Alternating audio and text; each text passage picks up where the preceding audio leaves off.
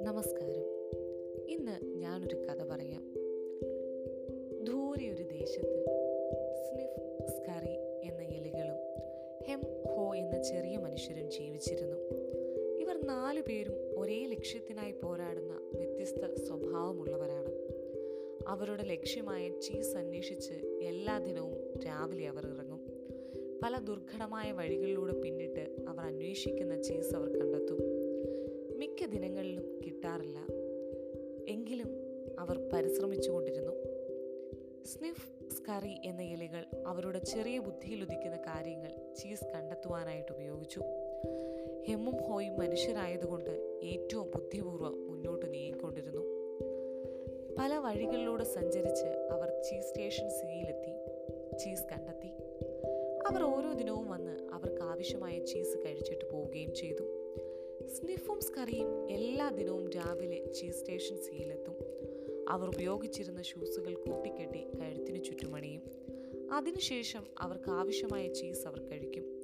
എന്നാൽ ഹെമ്മും ഹോയും ഓരോ ദിനവും കഴിയും തോറും താമസിച്ചെഴുന്നേൽക്കും താമസിച്ച് ചീസ് സ്റ്റേഷൻ സിയിലെത്തുകയും ചെയ്യും. ചീസ് അവിടെ തന്നെ ഉണ്ടല്ലോ. പിന്നെ എന്തിനാണ് അതിനു വേണ്ടി ധൃതി പിടിക്കുന്നത്? ഇതാണ് ഹെമ്മിന്റെയും ഹോയുടെയും മനോഭാവം. ചീസ് കണ്ടെത്തിയതിനു ശേഷം ജോഗിംഗ് ഡ്രസ് വീട്ടിൽ തന്നെ വെച്ചു.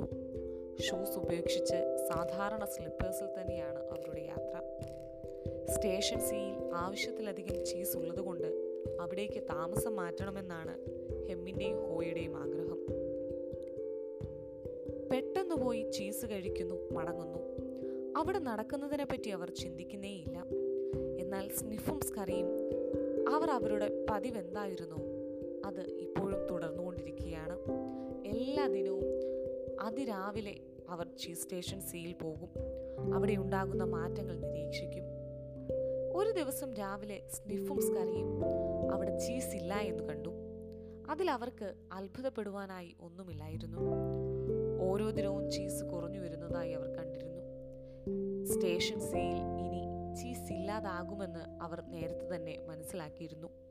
അതുകൊണ്ട് അവർ അടുത്ത സ്ഥലം ലക്ഷ്യമാക്കി നടന്നു. കുറെ നേരത്തിനു ശേഷം ഹോയും ഹെമ്മും അവിടെ എത്തി. അവർ അവിടെ ചീസ് ഇല്ല എന്നറിഞ്ഞ് അത്ഭുതപ്പെടുന്നു.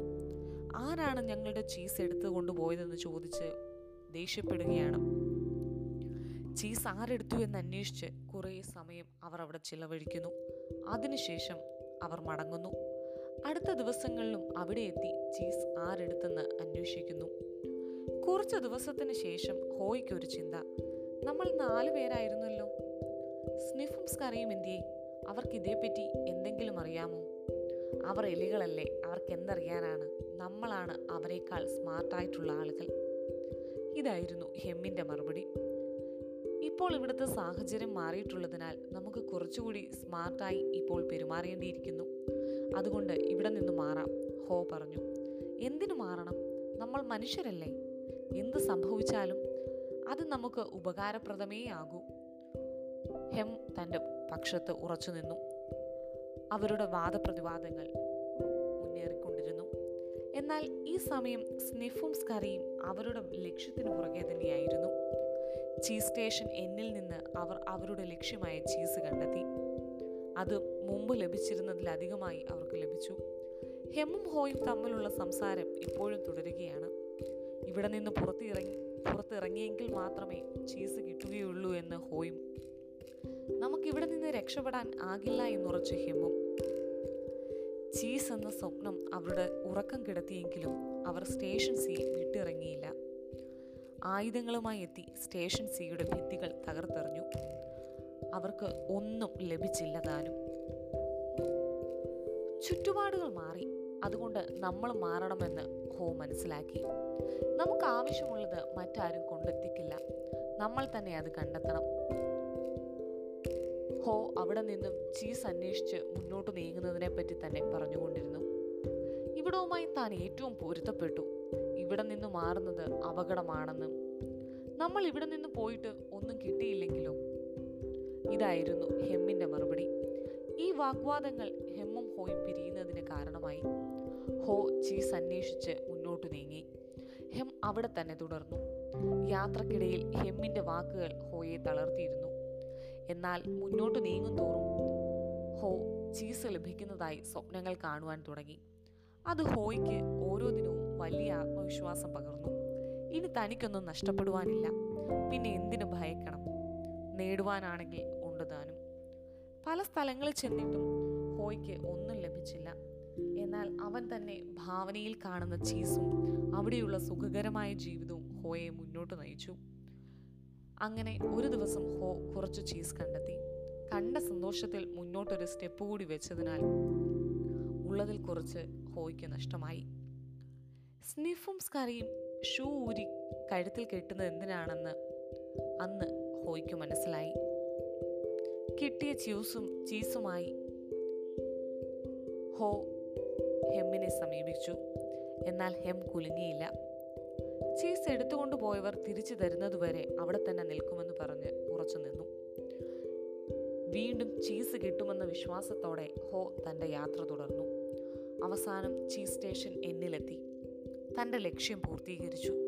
എന്നാൽ തന്റെ മുൻകാല അനുഭവങ്ങളുടെ പശ്ചാത്തലത്തിൽ വളരെയധികം സൂക്ഷ്മതയോടെ ഓരോ മാറ്റങ്ങളെയും ദിനം പ്രതി ഹോ വീക്ഷിച്ചു കൊണ്ടിരുന്നു ഒപ്പം ഇത് കൂടാതെയുള്ള ചീസ് സ്റ്റേഷനുകൾ അന്വേഷിച്ചും ഹോ മുന്നേറി.